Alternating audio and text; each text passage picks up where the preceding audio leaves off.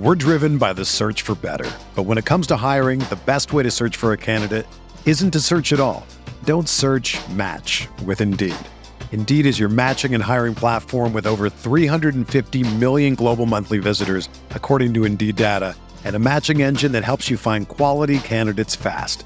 Ditch the busy work. Use Indeed for scheduling, screening, and messaging so you can connect with candidates faster. Leveraging over 140 million qualifications and preferences every day, Indeed's matching engine is constantly learning from your preferences, so the more you use Indeed, the better it gets. Join more than 3.5 million businesses worldwide that use Indeed to hire great talent fast. And listeners of this show will get a $75 sponsored job credit to get your jobs more visibility at Indeed.com slash BlueWire. Just go to Indeed.com slash BlueWire right now and support our show by saying that you heard about Indeed on this podcast. That's Indeed.com slash BlueWire. Terms and conditions apply. Need to hire? You need Indeed.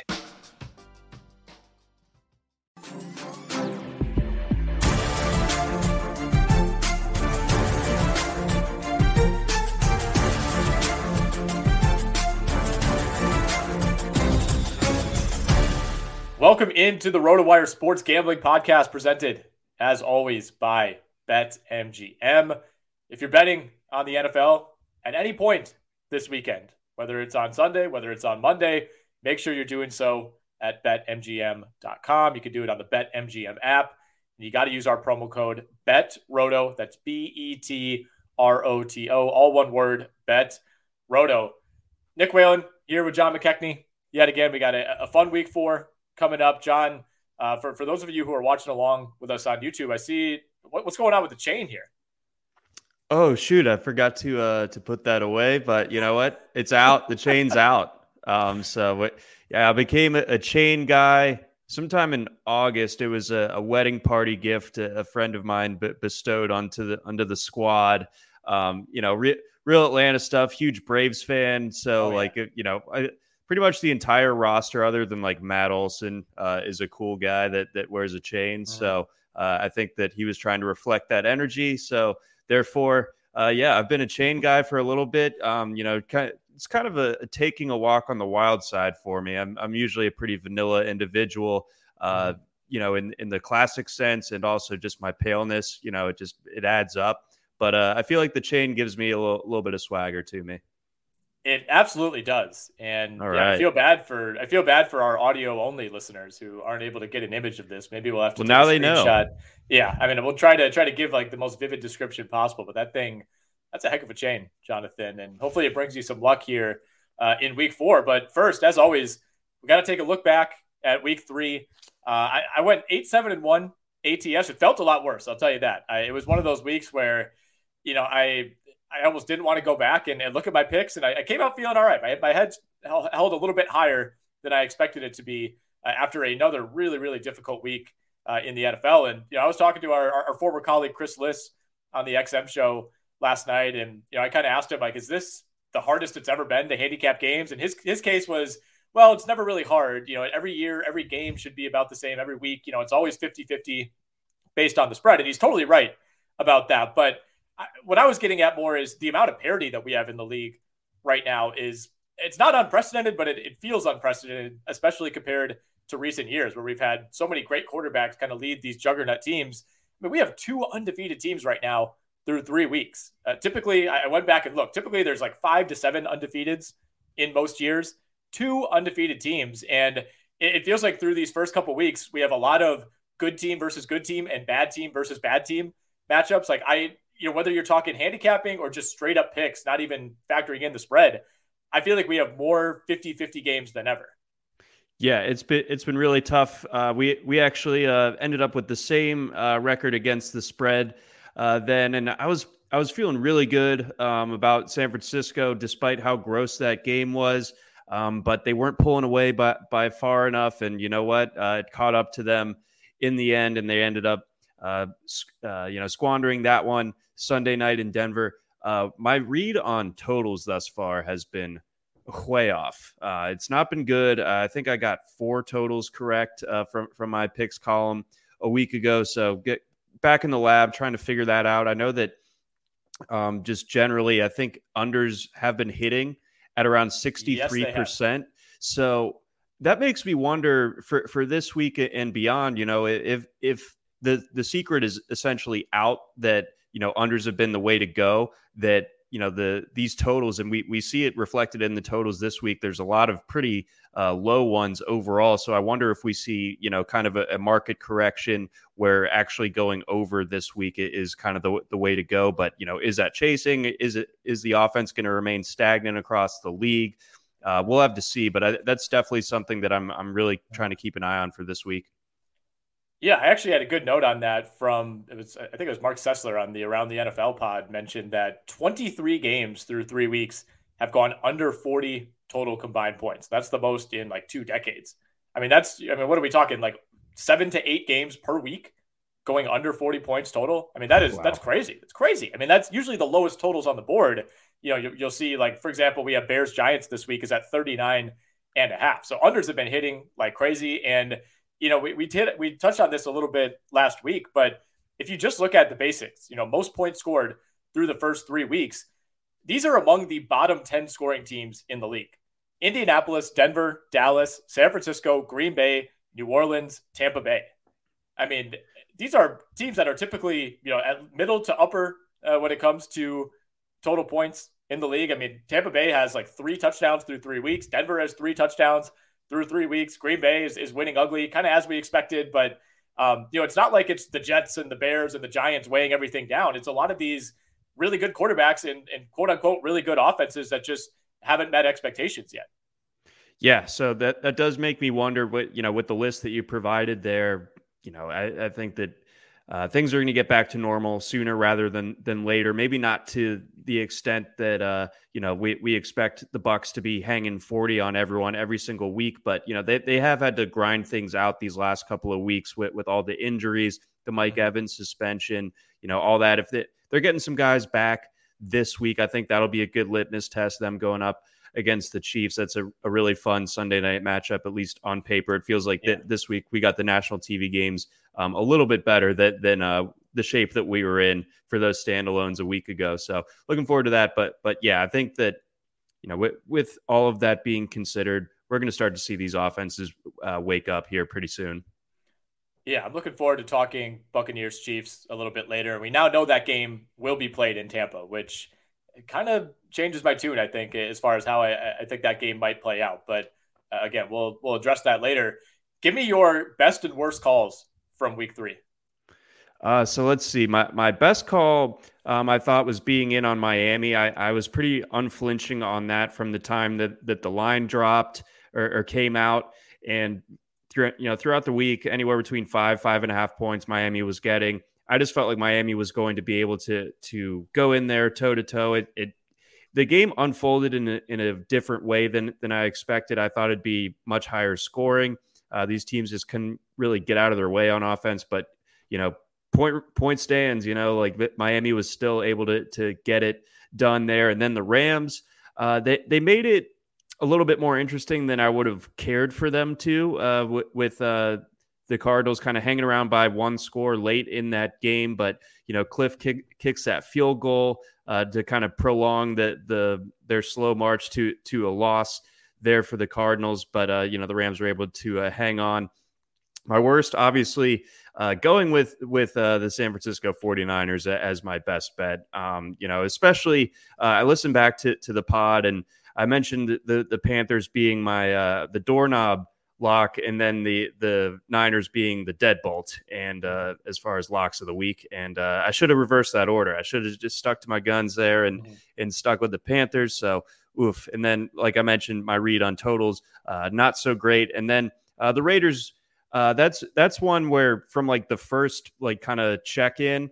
I knew that I was in trouble for for that one. Them going uh, against Tennessee. That you know, my thinking on on Tennessee was you know, Vrabel's a good coach. These teams aren't really like demonstrably better or worse than the others. So the coaching edge is obviously uh, with Tennessee, and they're the home team. I should have, you know, stuck uh, with that, but I, I, trusted the Raiders to wake up. Uh, did not happen. Big whiff.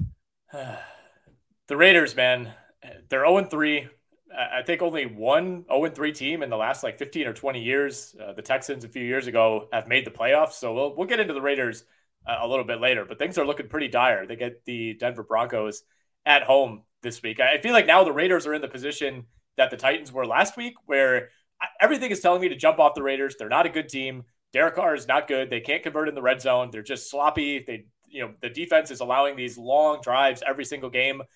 But I, am terrified that the week that I jump off the Raiders is the week that they're finally going to come through. So mm-hmm. I hate to say it, but I, I, think I'm leaning the Raiders. I think they're minus two and a half right now at BetMGM. I that's the way I'm looking uh, as of right now. We'll see what happens, you know, with Hunter Renfrow and his status. I think that was actually a bigger loss uh, than a lot of people realized. My best call last week had to be Carolina over New Orleans. Um, I, I, didn't feel great about it, but you know, it was a bet that I ended up making, and it wasn't because Carolina played well. Uh, you know, other than that long Laviska Shenault touchdown, this was a really, really ugly game. I continue to be completely unconvinced that Baker Mayfield is really any better than what Sam Darnold was giving Carolina for most of last season. I think that experiment has been uh, pretty ugly thus far, and you know we'll find out. I mean, Arizona, Carolina in the late window this week is that's a rough one. Um, that that that to me might be the most difficult game uh, to handicap all week, but we'll we'll talk about that one later as well. My worst call outside of the Raiders, completely dismissing the Jaguars for the second week oh, in a oh, row. man. I you know I couldn't get that that Commanders loss in week one out of my head. I you know in my picks column for the site, I, I wrote up two separate um, picks. You know, if Justin Herbert plays, if he doesn't play, and with Herbert playing, I had the Jags losing, I think by like 13 or 14 points. That was never close. I mean, the Jags owned the Chargers from start to finish in that game. And yeah, I know maybe Herbert wasn't 100%, and you don't have Keenan Allen, and Rashawn Slater goes out, Bosa goes out. I get all that, but the Jags won that game by four touchdowns, man. And for, I was just completely ready to pick against the Jags every single week and you know pocket my usual winnings off of that as I've been doing for the last you know for 14 of the last 15 years and it's just breaking my brain like I don't I was not prepared to have to consider the possibility that the Jaguars might be a good football team.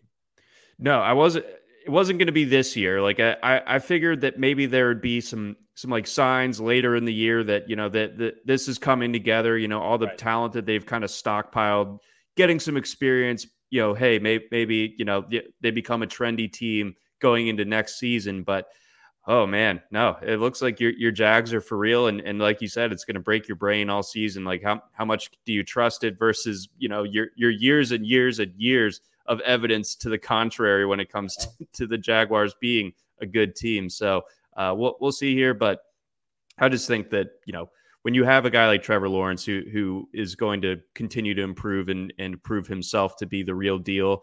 When you have quarterback figured out, it, it takes care of a lot of your other problems, and I think that Jacksonville's close to having that, you know, pretty uh, sewn up.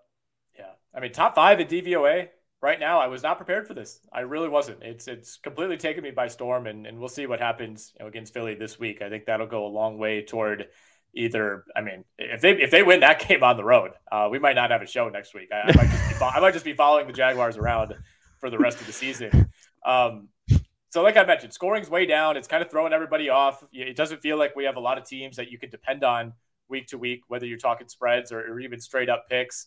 Um, and you know, we, we have a ton of two and one and one and two teams, like almost the entire league, essentially, other than we have what one zero oh and three team. We got one uh, one one and one team, I believe, in mm-hmm. the Colts. Uh, you know, the Texans are what one one and one and, or oh two and one. Oh two and I, one. Yeah, yeah, I just too much to calculate. Too many numbers. Way too many. The point is, the vast majority of the league is either two and one or one and two. And you know, you asked me earlier this week. Let's rank the two and one teams because there's so many of them, and, and some are on one end of the spectrum, some are on the other Give me your top five teams right now that are two and one, and I'll list them off quickly to give some context. Buffalo, Baltimore, Cleveland, Jacksonville, Denver, Kansas City, Dallas, the Giants, Green Bay, Minnesota, Chicago, Tampa Bay, and the LA Rams. So it's funny that there are like tiers within the, this group of, two and ones. I think Buffalo kind of stands alone at the top, um, and then Kansas City, I think, is is yep. in a tier of its own as well. And then uh, you move it. I, I could really go either way when it comes to Green Bay, Baltimore, and Tampa Bay. That that's how I have them ranked. But like it, I think that you know by virtue of Green Bay beating Tampa Bay, you got to have Green Bay ahead of Tampa. Um, Baltimore, you know, I I'm always kind of a, a tricky source on that because I, have been pessimistic about them. Uh, I was pessimistic about them on the show uh, last week, and you know that, that I just am starting to kind of have to come to grips with the idea that you know at least at the very least Lamar Jackson could be playing at at close to the level that we saw back in 2019. But I think unlike the 2019 team. Uh, there's a lot of flaws elsewhere on this team, so he, he kind of has to go Superman to to figure the rest of it out. Tampa Bay, it's an older collection. It's an older bunch, and I've been kind of turned off by by the way their offenses look to start the year. But you know, as I alluded to, as they get these guys back, as they get healthier, you know, they, they're going to start to to click.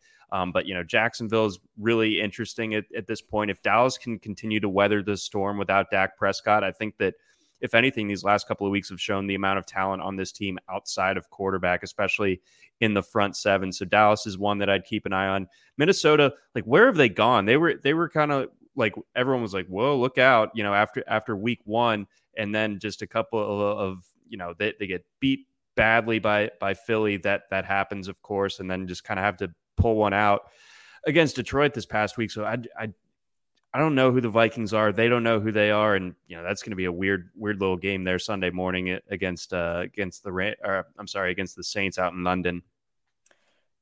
Yes, I, am still in on Minnesota, and at least for this week, I, I don't think New Orleans uh, is the side in that one to give you a preview of what might very well be my best bet later in the pod. I mean, Jameis didn't practice uh, again on Thursday. I, I think there's a, a, reasonable chance that we end up seeing some Andy Dalton in this game, whether he starts it or comes on in relief. I mean, eh, pretty much every receiver not named Chris Olave is banged up for the Saints. Kamara's banged up.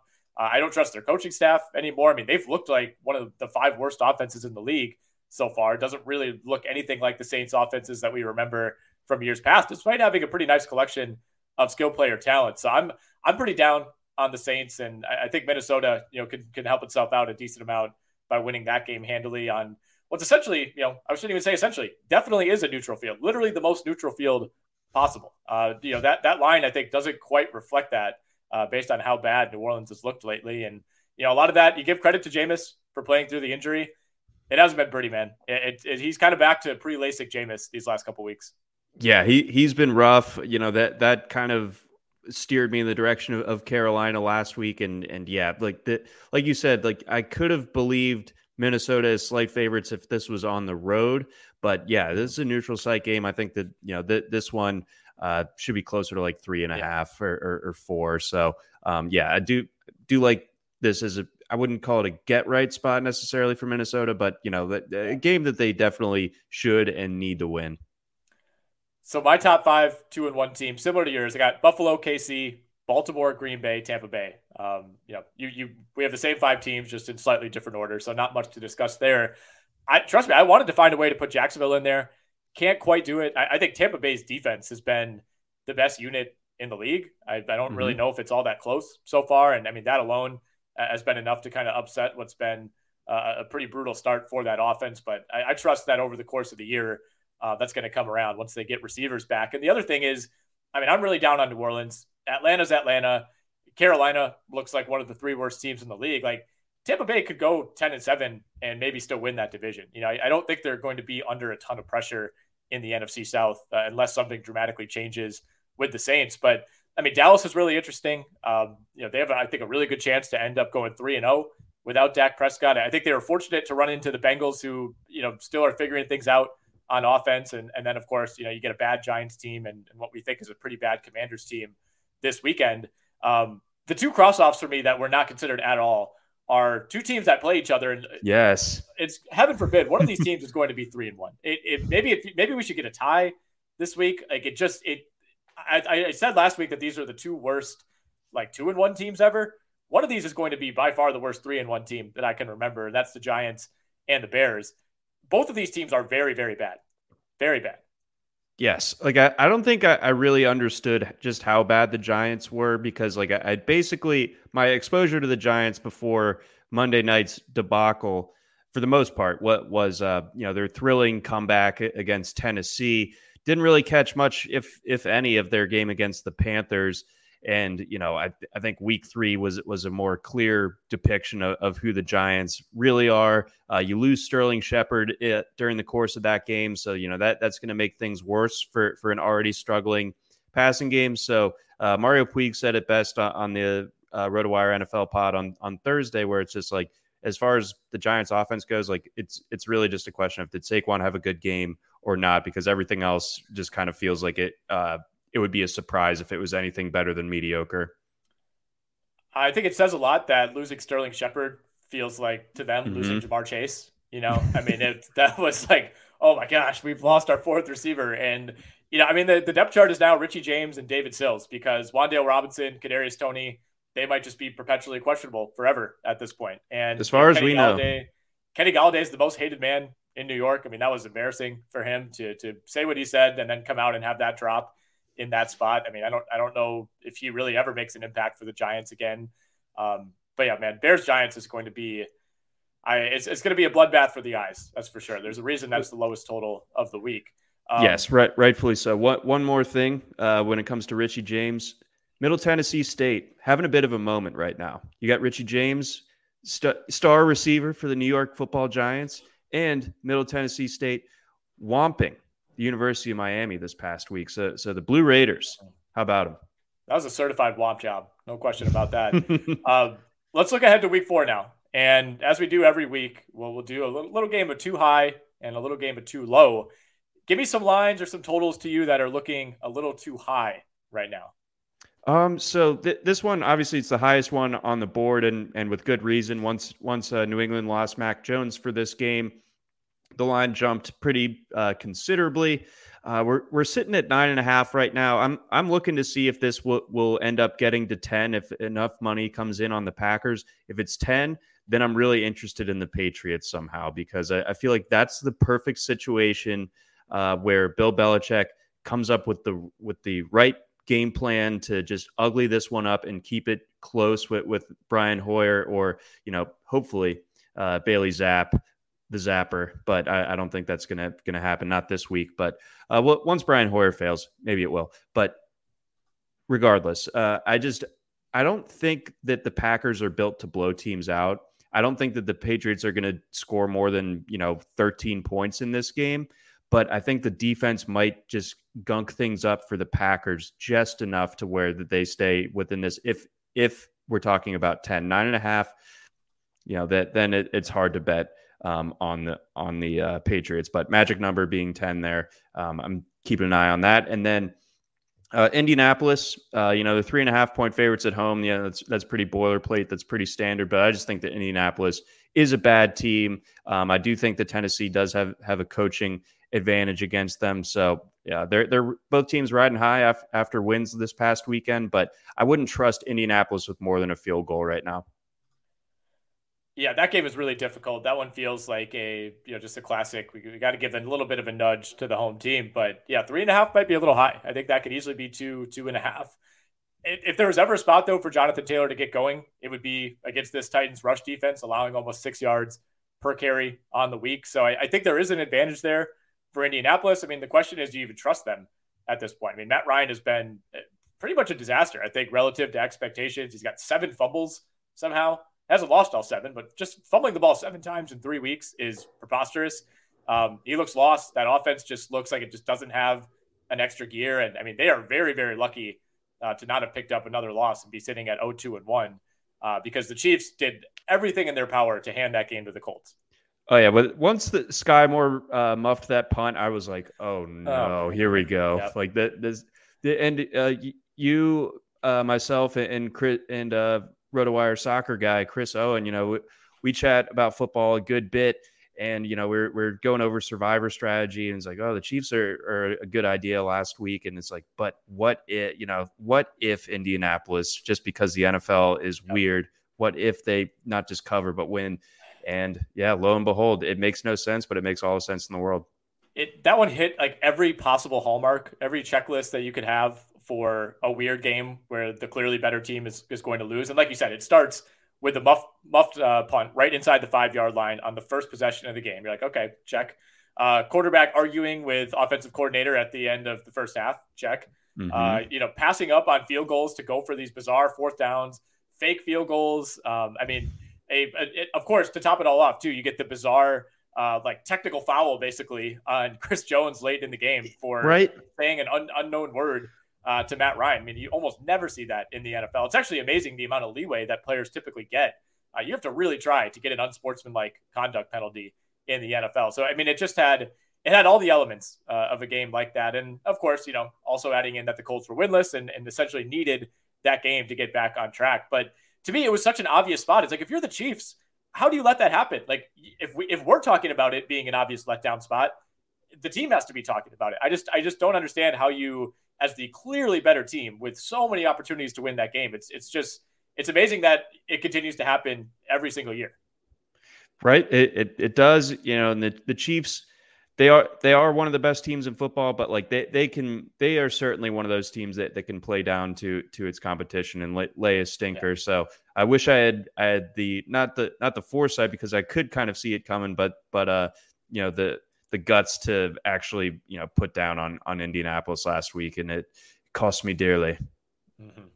So I, I am with you on Green Bay. I think this is a ten point game. I you know like you said, it's sitting at where where are we at right now? Nine and a half. It was up as right. far as ten and a half. I saw it at eleven at some other unnamed books because we always use BetMGM. I would that's right. Dare of placing a bet at a non BetMGM book, but I, I, know it was up there and it's it's moving down.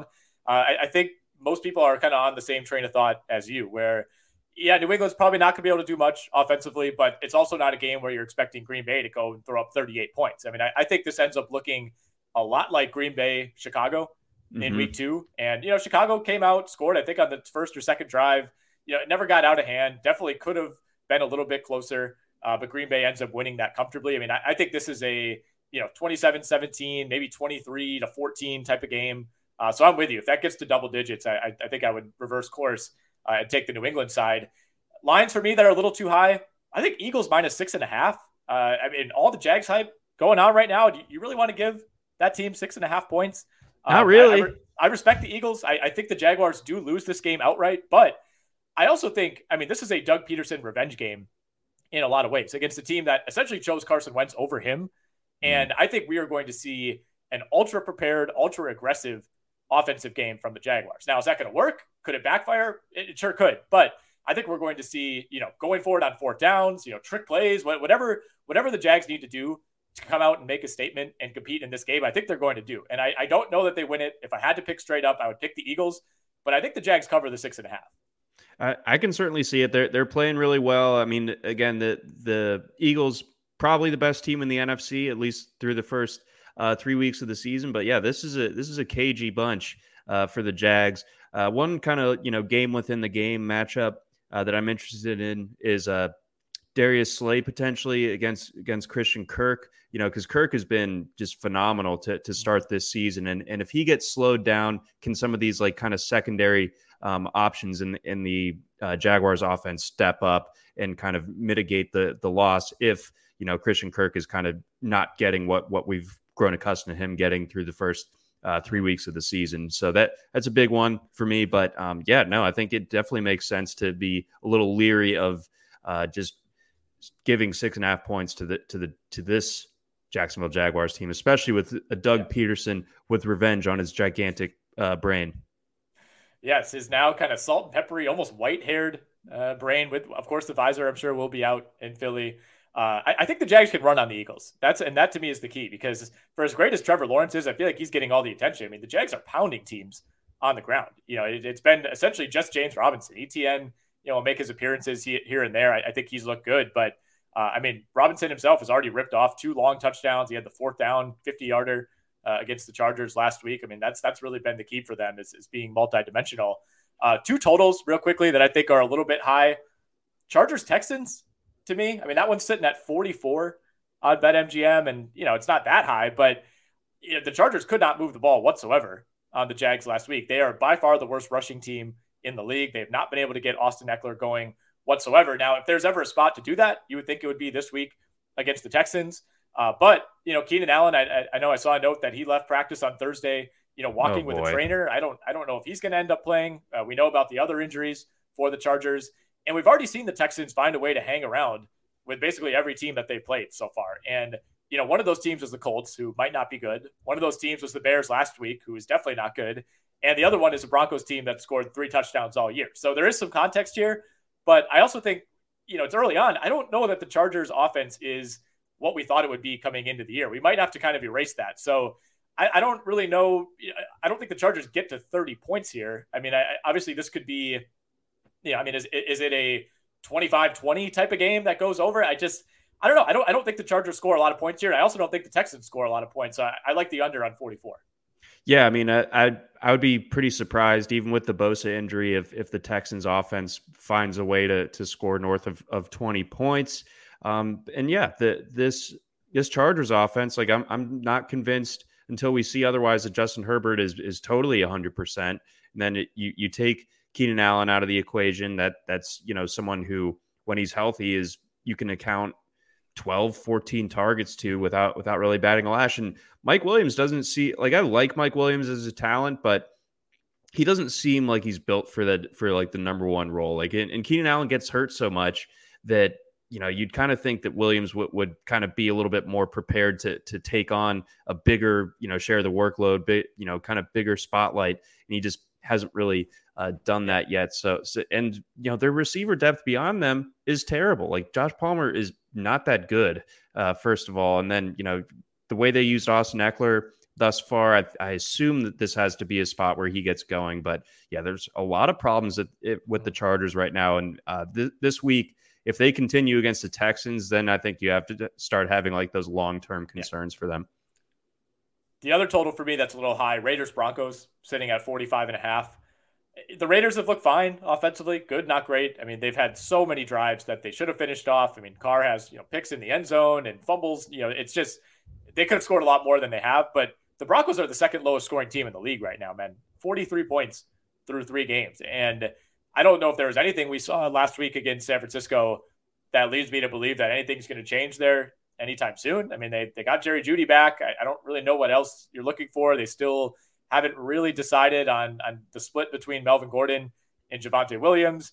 Um, so I, I we know the Raiders could score, but I, the Broncos have had a fantastic defense so far. So I don't know that that's going to be the case. I, I think this is a you know 20 to 17 type of game. Could even be a 17 to 14 type of game. Like unless you think the Broncos have a, a breakout of our shell game offensively, I'm not really sure I see this one getting into the high 40s.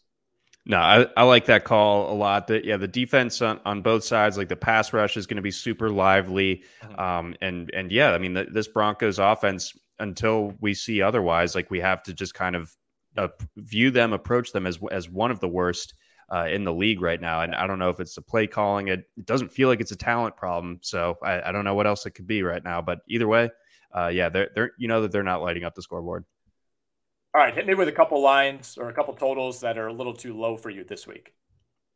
So I, I know I was just speaking on on the Chargers uh, being, uh, you know, it, it, having all these problems. But if the if the Chargers do show up here, that then they will cover five easily, in my opinion. And then uh, another one that I think is too low.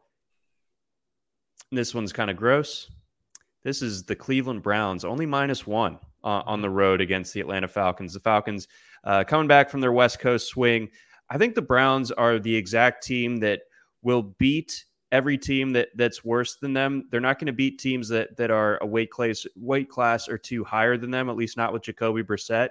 But the rest of the rest of the team is just they're solid. Uh, I liked their game plan against Pittsburgh for the most part. I think that they are able to kind of take care of business in sort of boring Brownsy fashion. So, you know, not total. Well, the, their game against the Panthers was actually kind of exciting. Uh, I think this one will be more boring and more kind of just decided that that the Browns um, are the victors here. So I, I think that they should be favored by closer to two, two and a half.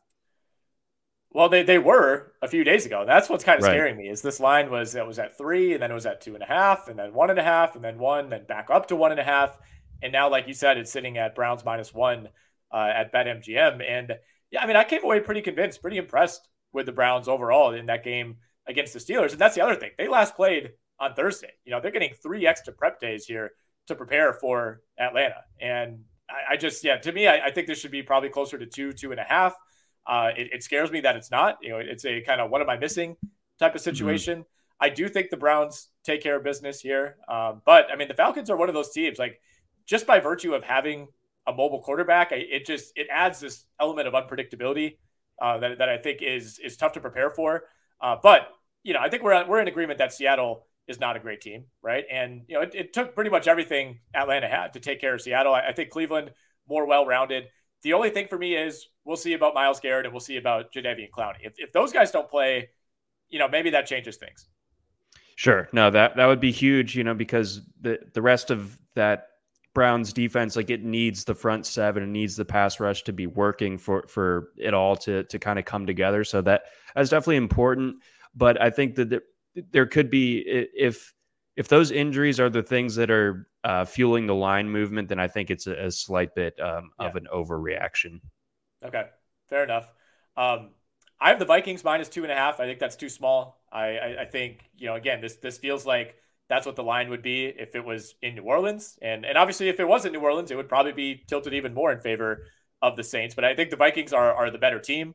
Um, you know, it in some ways it was kind of this ugly win over Detroit where you, you come out almost feeling worse about Minnesota despite them winning the game, uh, and they they have not shown nearly that gear offensively uh, since week one against the Packers. You know, where we thought, you know, is Justin Jefferson going to, you know, go for 1900 yards and 20 touchdowns this year? Triple and, crown. Yeah, right. In the last two weeks, it's, it's kind of come back down to earth. But I, I think the, the Vikings at this point are the better coach team. I think they have the more reliable quarterback by default because Jameis has just been so erratic the last couple of weeks. It sounds like Dalvin Cook is going to play on Sunday morning. I think that's huge. We still don't know about a, a bunch of the key Saints players, and it's just weird vibes, man, with the Saints. They they've they've had some some games that they, you know, it should probably should not have come to uh, what it did, you know, in week one.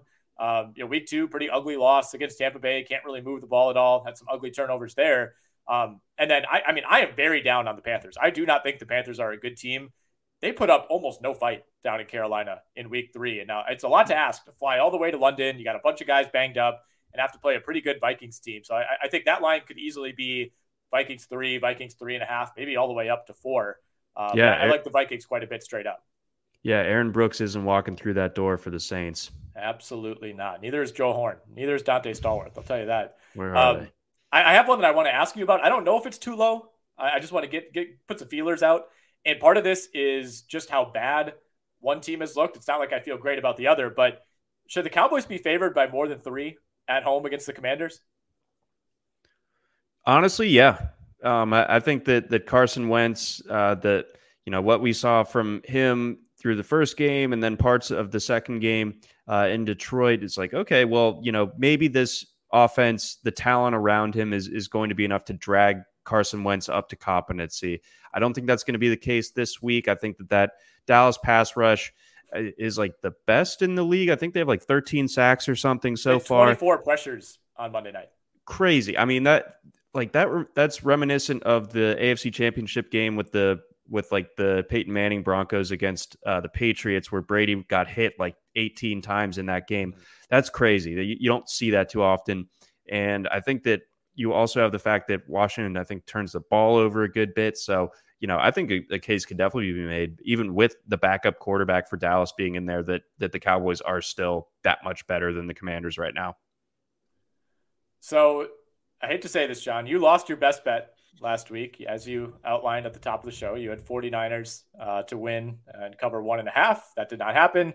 Uh, I did win mine. I took the Bengals minus six. They took care of business against the Jets, which means for the first time this year, John, you got to read the read. I, I got to read the read, folks. Um, I, I just gra- grabbed a sip of water. So yep. we're doing good, doing some vocal exercises. Me, me, me, me, me, me, me, me. All right, here we go. Kick off the new pro football season with the king of sportsbooks. Sign up with BetMGM using bonus code BETROTO, that's B E T R O T O, and your first wager is risk free up to $1,000. Visit betmgm.com for terms and conditions. All right, good start. That's a hot start. All right. All right, here we here we go. All right, we're naming states here: Arizona, Colorado, Illinois, Indiana, Iowa, Kansas, Louisiana, Michigan, Mississippi, Nevada, New Jersey, New York, Pennsylvania, Puerto Rico, Tennessee, Virginia, Washington, D.C., West Virginia, Wyoming, or Ontario only. Must be 21 years or older to wager 19 or older in Ontario. Sorry about pronouncing Ontario, Ontario, thinking about Ontario Smith. New customer offer. All promotions are subject to qualification and eligibility requirements. Rewards issued as non withdrawable free bets or site credit. Free bets expire seven days from issuance. Excludes Michigan disassociated persons. Please gamble responsibly. Gambling problem? Call 1 800 NEXT STEP in Arizona, 1 800 522 4700 in Colorado, DC, Kansas, Louisiana, Nevada, Wyoming, or Virginia. 1 800 270 7117 for confidential help in Michigan. 1 800 Gambler in Indiana, Maryland, New Jersey, or West Virginia. 1 800 Bets Off in Iowa.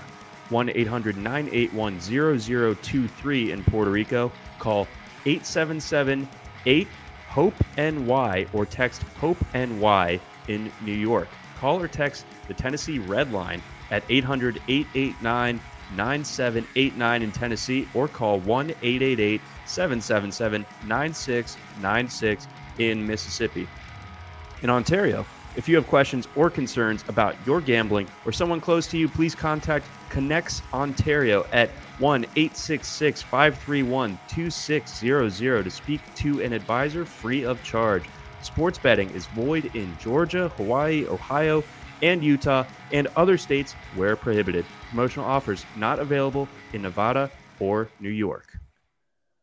Well done. That was an absolute clinic. Felt good.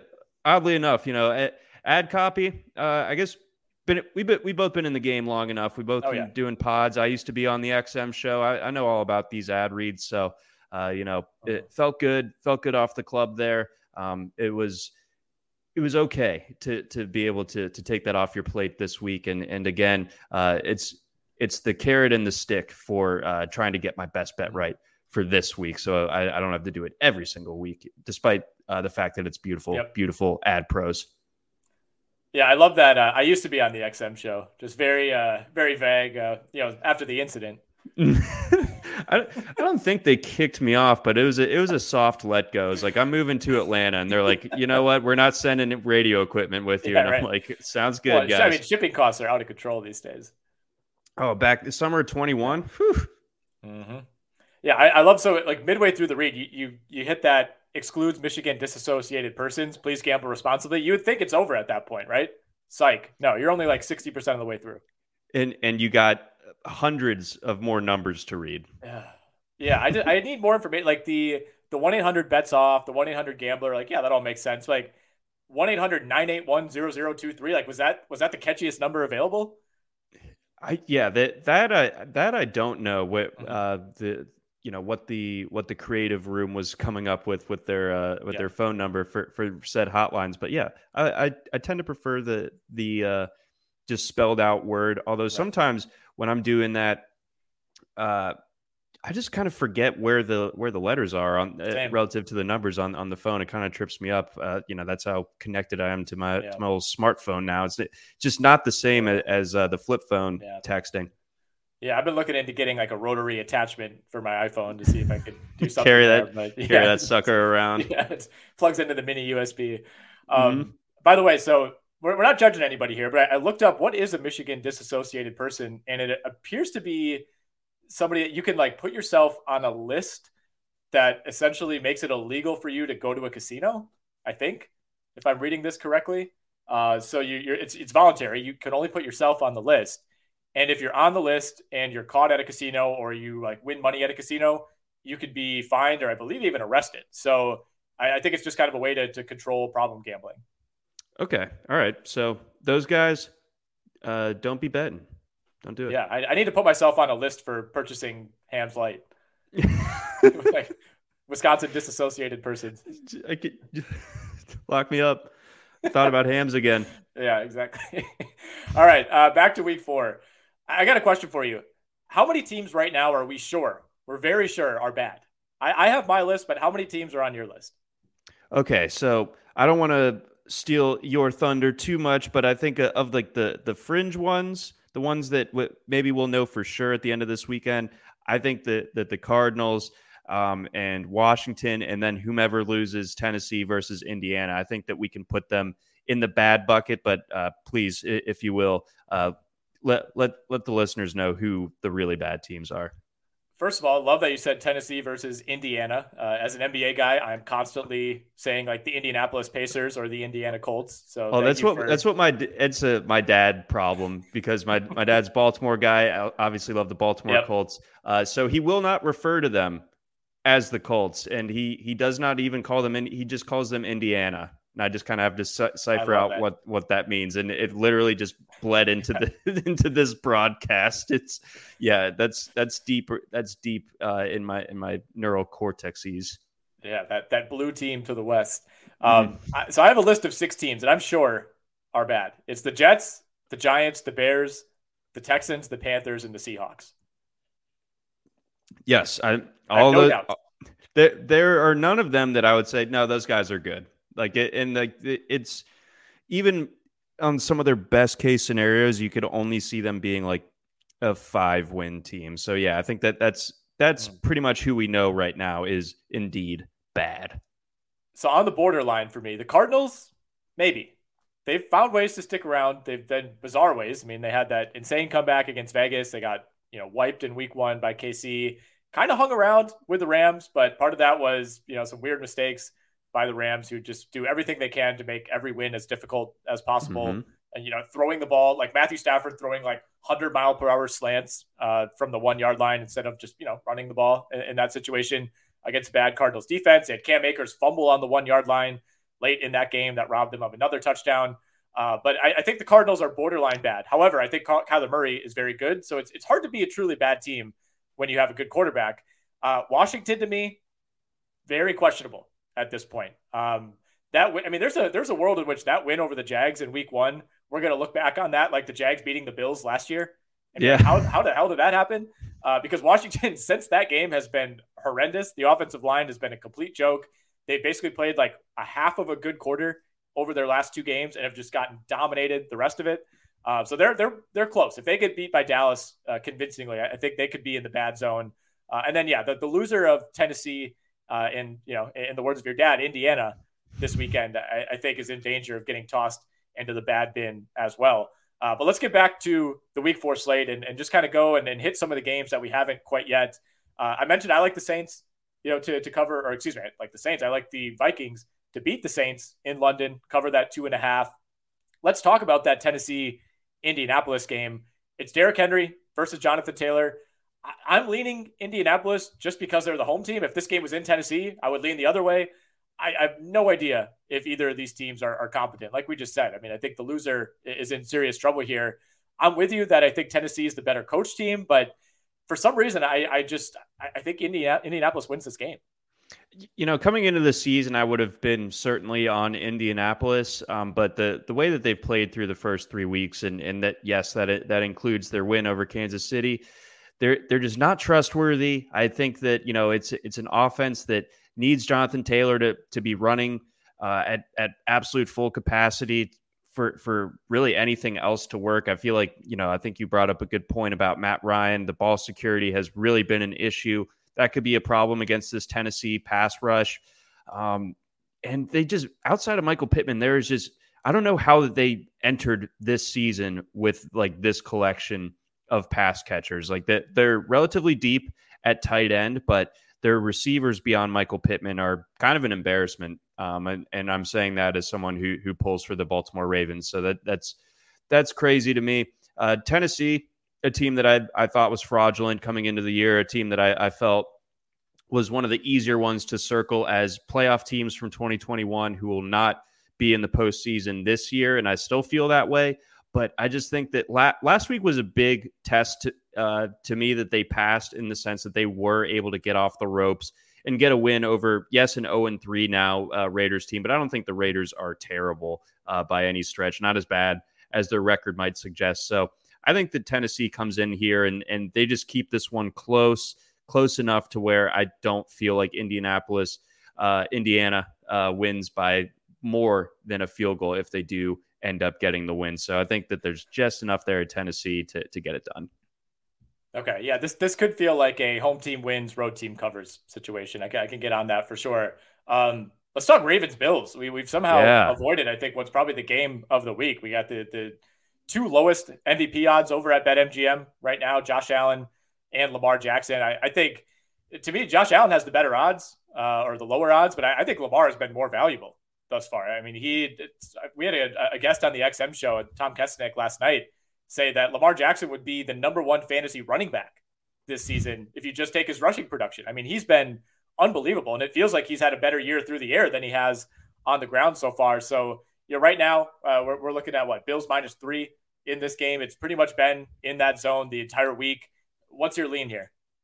I, I I thought it, it might have come down from four even. So there, there is a little bit of movement uh, towards Baltimore. Um, I just feel like last week, despite Baltimore getting the win uh, in New England, and maybe that this is kind of has to be the new normal for Baltimore, where they're just going to have to outscore everybody. But that defense, it's not fixed. Um, the the new defensive coordinator, I don't know what he has these guys doing as far as their run fits go, but they were giving up tons of chunk yardage uh, to New England on the ground. Of course, it's not as big of an issue when you're talking about Buffalo because they're not super interested in running the ball, whether it's Singletary or Moss or, or James Cook. Really, their their run game is is uber uber dependent on Josh Allen a lot of the time. Um, but my my fear or my thought really when it when it comes to Baltimore in this setup is they don't want a ton of Josh Allen dropbacks, and I think that's what they're going to get. And when you have a guy like Josh Allen it's just like you know it's sort of like vintage Roethlisberger in in the sense of his ability to escape you in the pocket, or if you do get to him, it doesn't matter. He still gets the throw off. Um, so th- this is a bad pass rush that Baltimore has, and we're going to see a lot of Josh Allen operating in clean pockets, having a lot of time. And then when you give time to guys like Stefon Diggs or, or Gabriel Davis, Isaiah McKenzie, the list goes on. I think that we're going to start to see, you know, a bunch of Buffalo Bills running open down the field, and that's going to end up being a problem for, for Baltimore. So I think this one ends up being a back and forth one because, mm-hmm. you know, I will say this is this is as good as Lamar has looked since his MVP season. So I don't think that that's going away in this game. I know Buffalo has defended him well in the past, that that playoff game uh, and everything like that, but I, I just feel like the Bills are better built. They're a better team overall. I think they do find a way to win this one, and probably by by more than a field goal. So I, I like them at minus three, but it's it's I, I think this probably ends up being the highest scoring game of the weekend. Well, it's the only game that currently has a total uh, higher than 48 and a half. Uh, it's at 51. So obviously the only mm-hmm. game over 50 as well. So the, the odds makers uh, over at BetMGM agree with you there the one thing that gives me a little bit of pause just about this game in general and the total is that we're likely going to have pretty decent precipitation in the Baltimore mm. area. Uh, you know, residual effects of, of Hurricane Ian working its way up the seaboard. I, you know, I was kind of trying to debate to myself earlier today, like if it's raining, let's let's just say it's a, a nice steady rain throughout the game. Does that help or hurt either team more than the other? Like I, for some reason, I, I feel like both these teams, you know, you, you you kind of think of Baltimore as being a team that could succeed in that type of environment, but I don't think it's necessarily a hindrance for Buffalo either. Uh, I think it it could. Yeah. Well, if Buffalo has has to run it more, I guess if Josh Allen wasn't such like a, a freak where like weather doesn't seem to like apply to him, right. uh, that then you you could see it being a, a, bigger deal for for Buffalo. But uh, you know, if it does get uh, nasty up there to where it does affect the throw game, and all of a sudden Buffalo has to kind of reconfigure his whole offense, then I think that that does ultimately uh, hurt Buffalo more than it does Baltimore. Baltimore needs to get its run game going, of course, but you know this will be J.K. Dobbins' second game back on, on a you know a, a, mucky track that that is kind of a concern for a guy you know that uh, this far removed from his return from injury, uh, mm-hmm. with it being so recent. So there, there's a little concern there. But uh, if it just turns into you know that when you bring up really rainy games in Baltimore, I'm reminded of that game against San Francisco a couple of years ago in 2019 that that was you know between two of the best teams in the NFL uh, that November, and it was just a total slog. But the Ravens kind of had the right offensive game plan to to eke out the win in that one. So if it, if the weather is really really nasty uh, in Charm City, maybe the Ravens are the play. All right, I got two more somewhat premier games that I want to hit, and then we'll go rapid fire through just the uh, the, I don't even know what, what the right word is for games like Jets Steelers and, and Bears Giants. Uh, we will, I, I, can assure you, we will not be spending more than a minute uh, on each of those games. But we got to talk promise. Chiefs Bucs and we got to talk Rams 49ers. We'll, we'll start with Chiefs Buccaneers.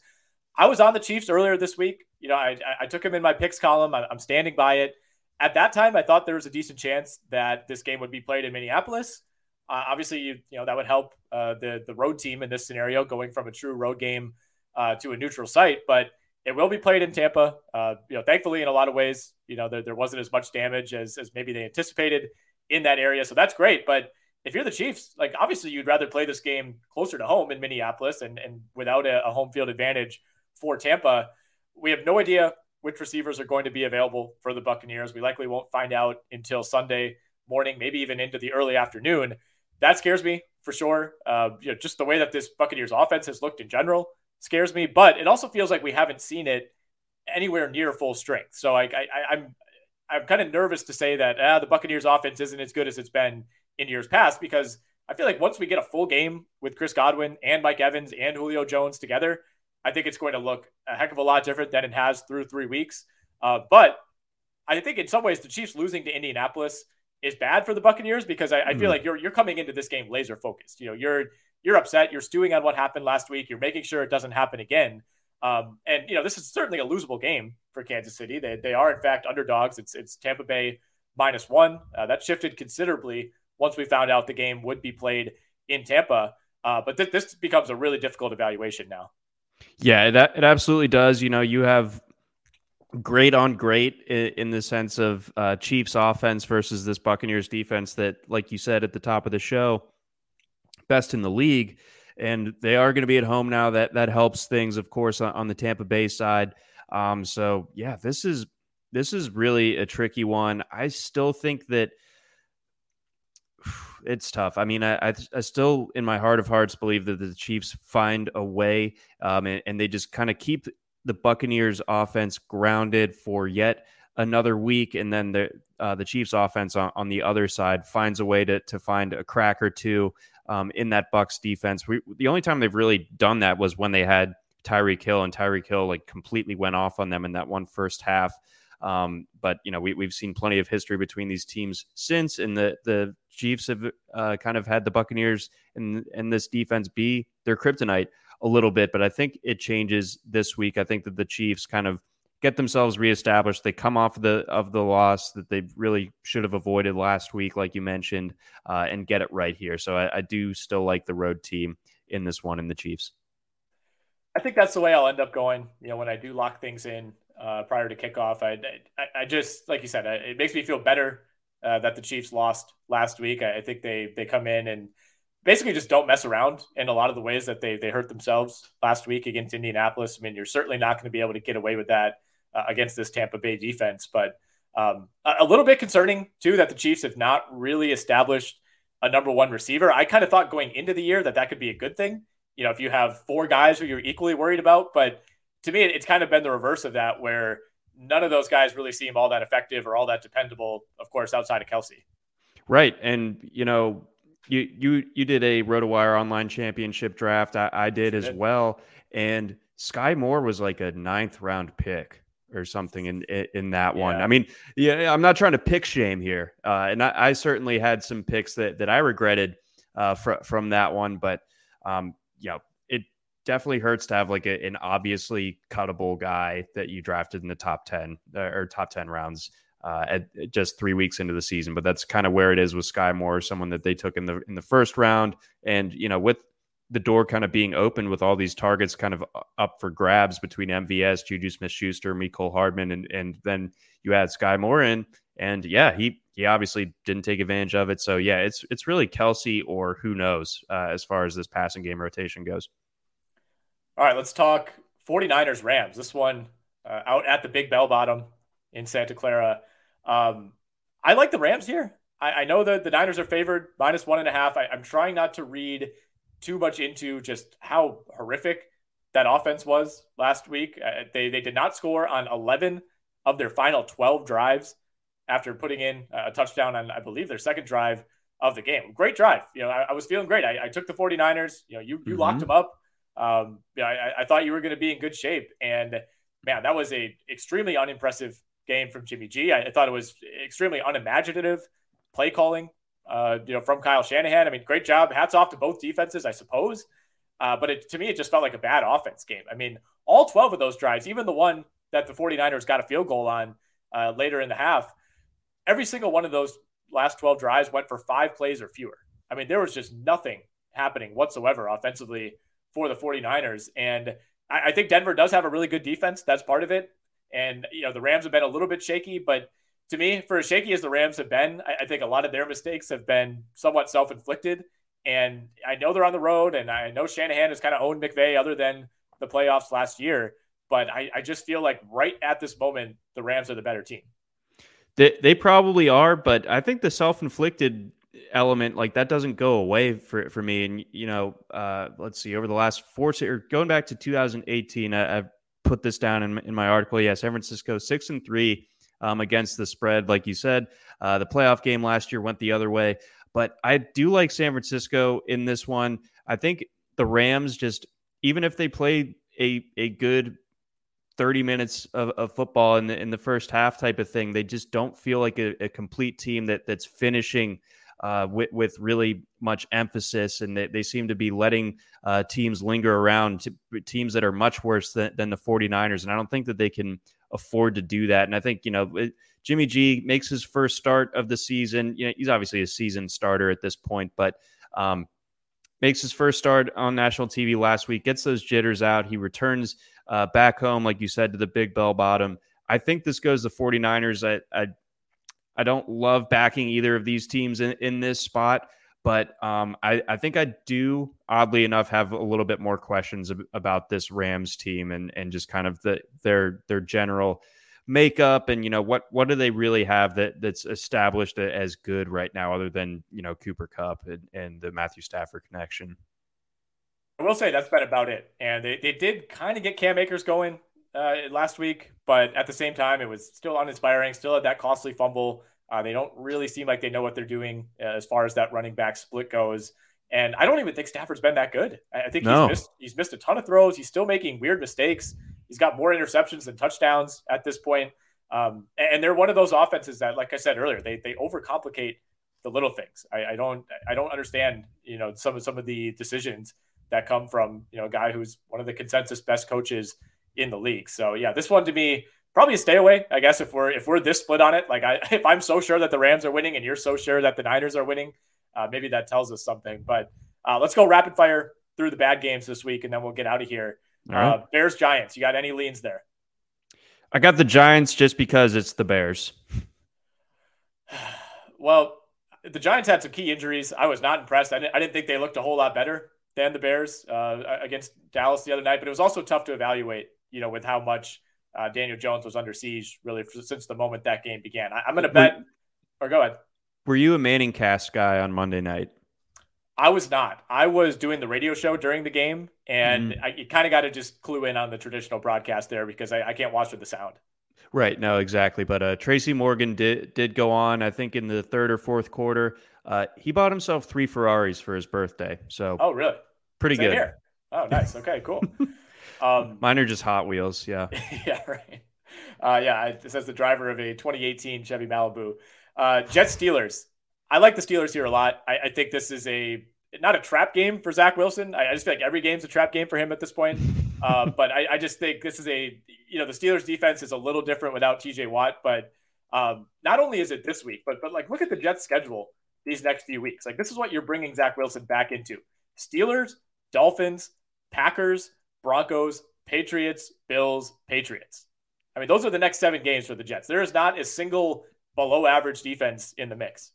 No, that's a dang wood chipper. That's going to be tough. Um, I I would not want to, or I do not envy him nor their offensive line over these next two months here. Um, I do like the Steelers as well. Like at at some point, uh, I'll the Steelers will kind of make me not bet on them, but basically against a team like the Jets even with all the flaws that the Steelers have, I don't think that the Jets are the ones to like make them pay for it. So Steelers at home, coming off the the loss, they've been able to stew on it for a little bit longer. So like I like Pittsburgh too.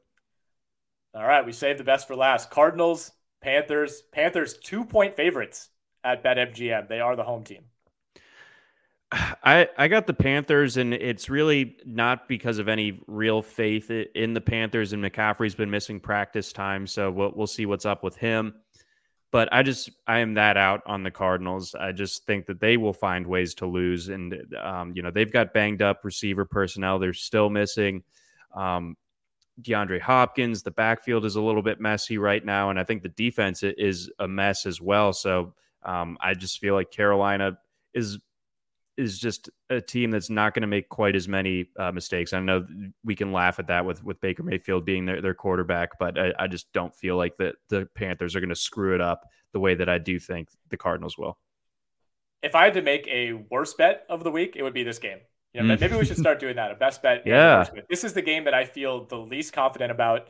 It's one that if it was in Arizona, I'd say, yeah, I probably like the Cardinals. Like in general, I try to I try to side with the better quarterback. And I, I, do think that's the one thing that separates these two teams, which have been they both have injury issues. They're both sloppy. They're both probably not good at the end of the day. But one team has the much better quarterback than the other. So that that does make me want to lean Cardinals. Uh, but this, you know, this line has moved uh, at least a half point in the last 24 hours in favor yes. of Carolina. So yeah, you never know. BetMGM might might have an in on this one.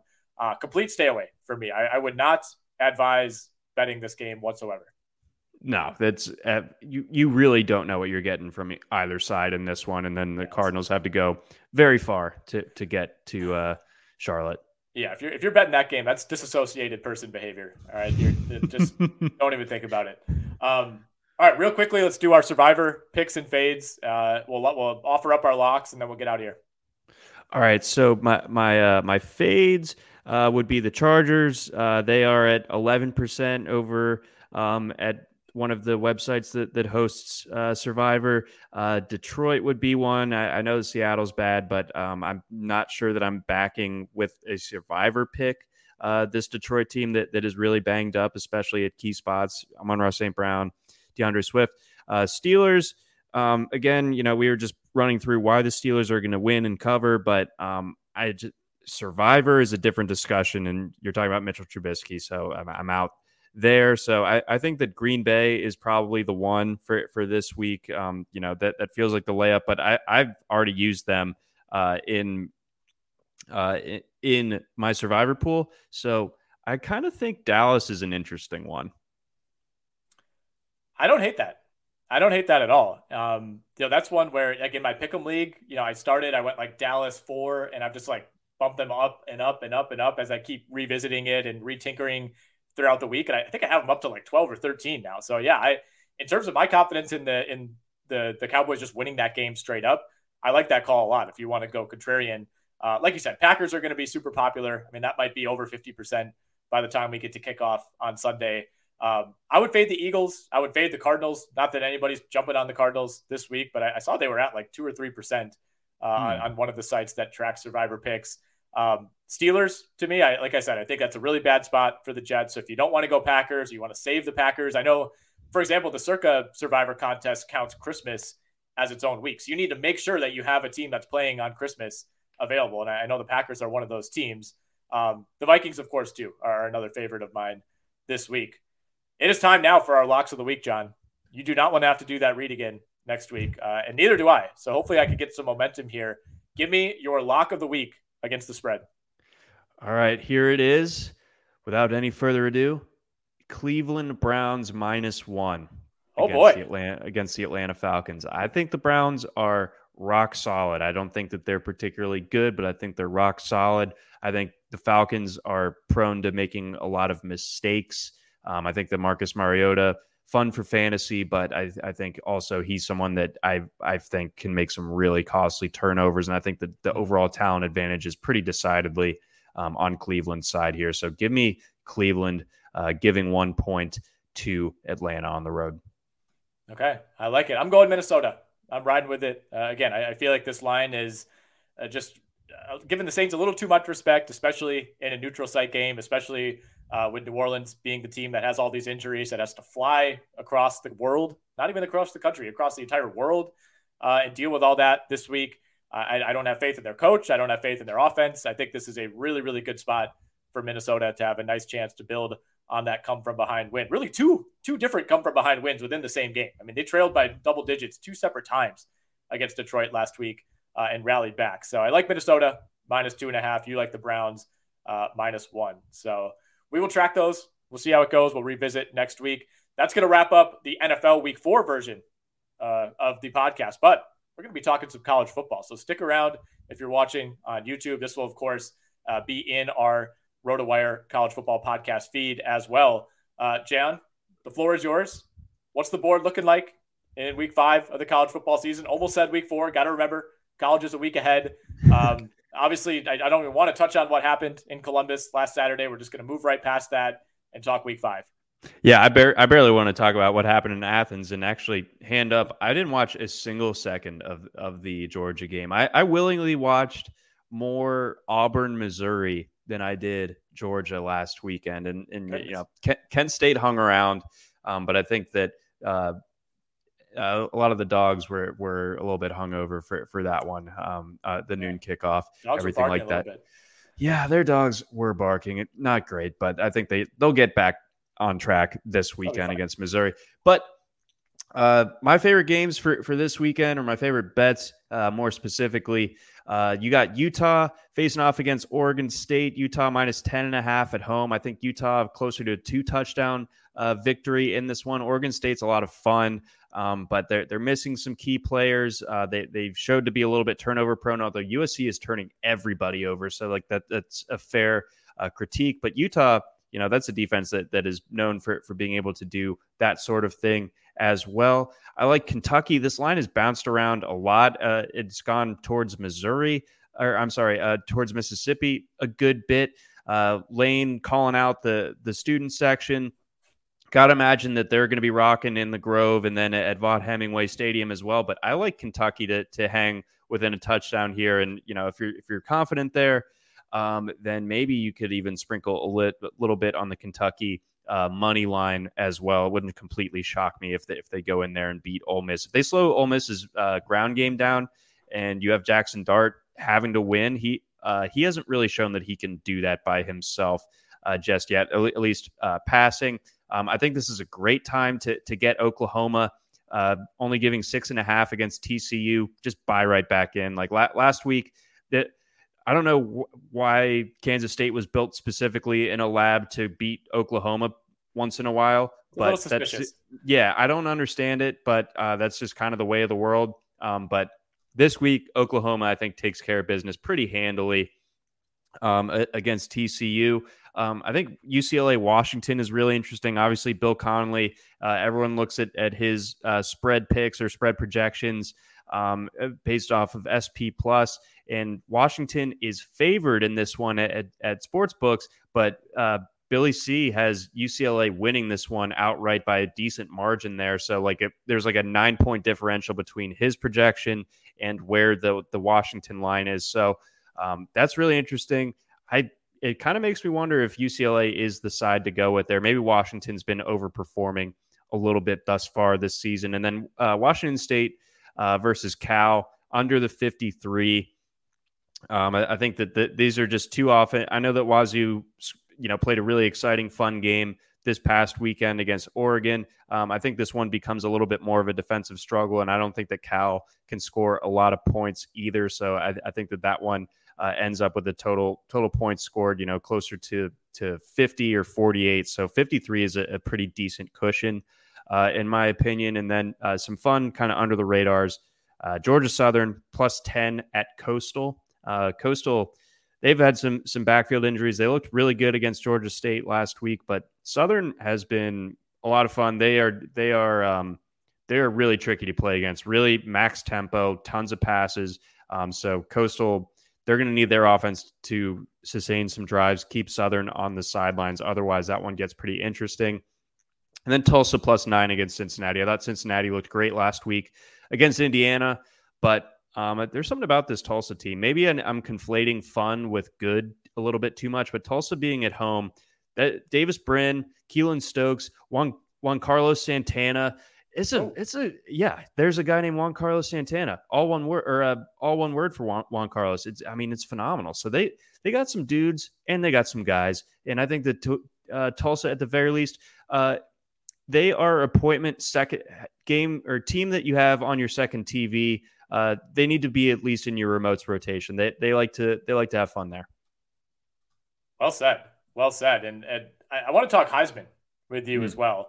Uh, because when we saw CJ Stroud dice up a certain Big Ten opponent, uh, you know, Bryce Young, obviously, I mean, those are the two guys that we thought would be competing uh, this entire season. I mean, Stetson Bennett kind of working his way into mm-hmm. the mix. I mean, as long as the dogs keep winning, he's going to be there. Uh, Caleb Williams, obviously, having a great year at USC as well. But uh, how do you see that race shaping up? Is there anyone else we should be keeping an eye on?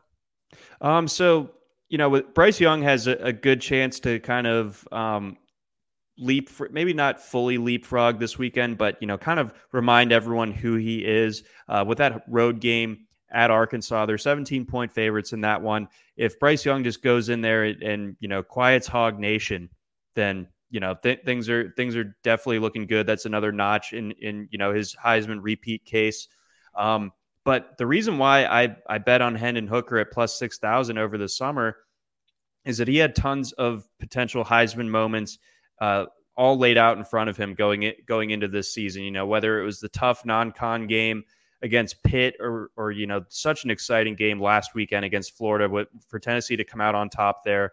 Uh, that was thrilling. They have a game in Athens a little bit later on this season. That's another potential opportunity if Tennessee pulls off the victory. Then I think Hendon Hooker's at least in the top three, um, and you know could could yeah, or he vaults himself in the top three right there. Could end up being a finalist, and it wouldn't be that crazy for him to to win the award if he keeps going uh, the the way that he is. So yeah, Hendon Hooker again plus six thousand to open the year. Now he's at like plus eighteen hundred, and then uh, shout out to one Jalon Daniels, quarterback your Kansas Jayhawks, my my Kansas Jayhawks, America's Kansas Jayhawks. Mark How about Kansas Jayhawks? Rock chalk, man. They are they're something else. That they're playing Iowa State this weekend.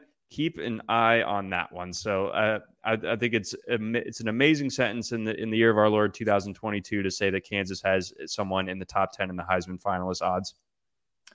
What a rise for Lance Leipold, by the way. The, the old Whitewater coach, uh, working his way up. I know he's been in the mix for for potentially uh, the Nebraska job as well. But yeah, climbing the ladder. Good, good to All see these, uh, a Wisconsin he, guy.